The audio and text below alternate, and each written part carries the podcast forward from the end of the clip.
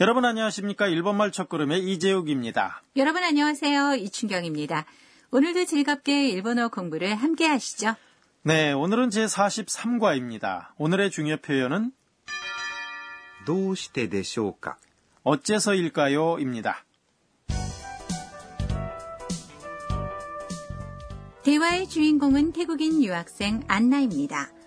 안나는 대학교 연수 여행으로 효고현의 히메지성에 왔습니다. 히메지성은 유네스코 세계 문화유산에 등재되어 있습니다. 학생들은 수즈키 교수님의 설명에 귀를 기울이고 있습니다. 그럼 제43과 대화 내용을 들어보시죠.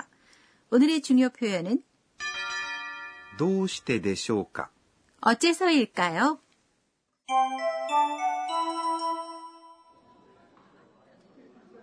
姫路城は奇跡の城と言われています。どうしてでしょうか戦争でも焼けなかったからです。さすが、ロドリゴ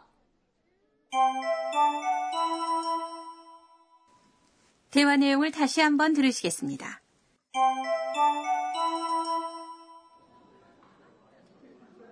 姫路城は奇跡の城と言われています。どうしてでしょうか戦争でも焼けなかったからです。さすが、ロドリゴ 대화 내용을 설명해 드리겠습니다. 먼저 수즈키 교수님이 이렇게 말했습니다. 姫路城は奇跡の城と言われています。 히메지 성은 기적의 성이라고 말합니다. 라고 말했는데요. 姫路城 는 히메지 성으로 지명인 히메지의 성이란 뜻의 조를 붙인 것이고요. は 는 주제를 나타내는 조사입니다. 奇跡 는 기적이란 뜻이고요. の 는 명사와 명사를 이어주는 조사고 城 는 성이란 뜻입니다. 어, 그래요? 조금 전에 성은 조라고 하지 않았나요? 네, 성은 고유명사를 붙이지 않을 때는 시로라고 합니다. 그 뒤에는 と 조사로서 인용을 나타내고요. 言われています。 는 말하여집니다, 불려집니다란 수동 표현인데요. 言います。 말합니다의 수동 표현이 言われます。 가 되고요. 言われます。 의 태형인 言われて 가 사용된 것입니다. 이 태형에 이마스를 붙이면 계속해서 이루어지고 있는 동작이나 또 상태를 설명하는 표현이 되는 거죠. 이어서 수즈키 교수님이 학생들에게 문제를 냈습니다. どうしてでしょうか 어째서일까요? 란 뜻인데요. 오늘의 중요 표현이죠. どうして 는 어째서 란 뜻으로 이유나 원인을 묻는 표현입니다. 도시대 대신에 なぜ 왜를 사용할 수도 있습니다. でしょう 는 일까요? 란 뜻인데요. 추측의 의미가 있습니다. か 는 의문문 끝에 붙이는 조사입니다. 그럼 오늘의 중요 표현인 어째서일까요를 연습해 볼까요? どうしてでしょうか 수즈키 교수님의 질문에 로드리고가 대답했습니다. 戦争でも焼けなかったからです。 전쟁에서도 불타지 않았기 때문입니다. 라고 말했는데요. 戦争 는 전쟁이란 뜻이고요. でも 는 에서도 란 뜻의 조사로서 여기서는 의미가 강조된 거죠. 焼けなかった。 는 불타지 않았다 란 뜻인데요. 焼けませんでした。 예 친근한 사이에 사용하는 형태입니다. 마스형인 불탑니다는 焼けます。 라고 합니다. 그럼 전쟁의 반대말인 평화는 뭐라고 하나요? 平和 라고 합니다. 그리고 から 는 때문이란 뜻으로 이유를 나타내는 조사고요. です。 는 문장 끝에 붙이는 정중한 표현입니다. 히메지성은 목조 건물이지만 불에 타지 않아서 지금도 400년 전의 모습을 유지하고 있습니다. 제2차 세계대전에서는 천수각의 소위탄이 떨어졌는데요. 불발탄이었다고 합니다. 그렇군요. 저도 꼭 한번 가보고 싶네요. 로드리고는 역사 소설을 좋아해서 그런지 성에 대해서 잘 알고 있네요. 네, 이야기를 듣고 안나가 로드리고에게 말했습니다. さすがロドリゴ。 역시 로드리고라고 말했는데요. さすが 는 역시 과연이라고 감탄해서 칭찬하는 말입니다. ロドリゴ。 는 친한 친구니까 경칭을 붙이지 않고 그냥 이름만 부른 거죠. 사스가라고 칭찬을 받으면요 아주 기분이 좋겠는데요. 네, 그럴 것 같죠? 네, 그럼 제43과 대화 내용 다시 한번 들어볼까요? 오늘의 중요 표현은 どうしてでしょうか 어째서일까요? 입니다. 「姫路城は奇跡の城と言われていますどうしてでしょうか戦争でも焼けなかったからです。さすが、ロドリゴ 다시 한번 들으시겠습니다.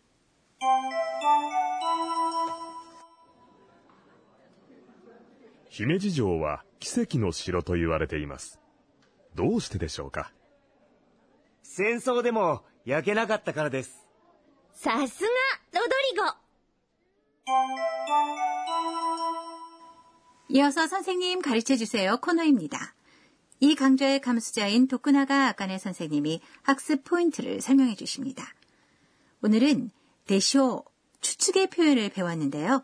어떤 경우에 사용하면 좋을까요?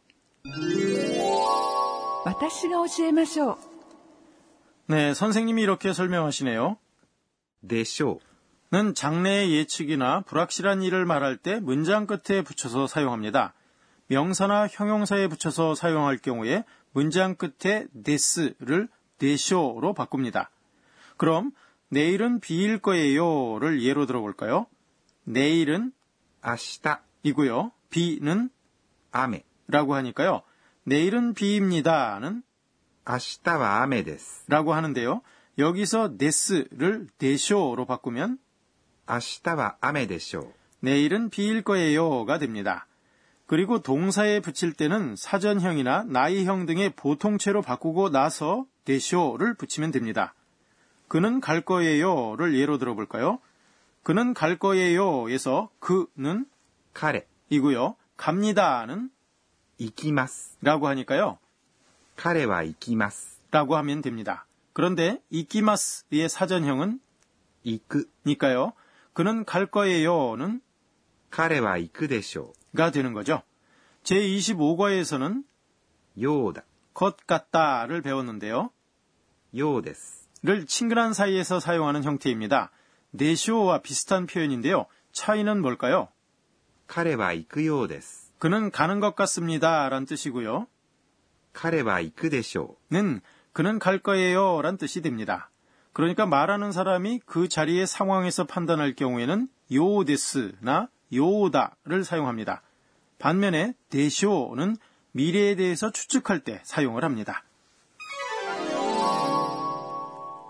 지금까지 선생님 가르쳐 주세요 코너였습니다. 이어서 의성어 의태어 코너입니다. 벨소리네요. 네, 그렇습니다. 이 벨 소리를 일본어에서는 이렇게 표현합니다. うピンポーン 네, 퀴즈 같은 데서 정답이 나왔을 때도 출제자가 빙뽕이라고 말합니다. 그럼 정답이 아닐 때는 뭐라고 하나요? ブー 라고 하는데요. 이 표현은 부저 소리에서 온 말입니다. 의성어 의태어 오늘은 ピンポーン 과 ブー 를 소개해드렸습니다.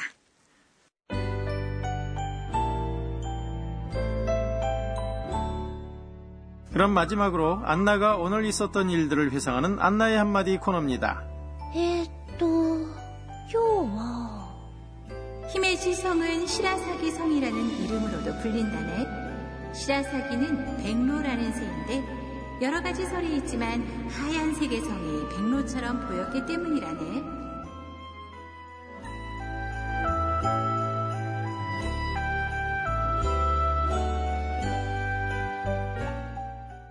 네. 제43과 공부 어떠셨는지요? 오늘의 중요 표현은 どうしてでしょうか 어째서일까요? 였습니다. 다음 시간에는 안나와 친구들이 일본의 전통 다도를 체험합니다. 많이 기대해 주세요.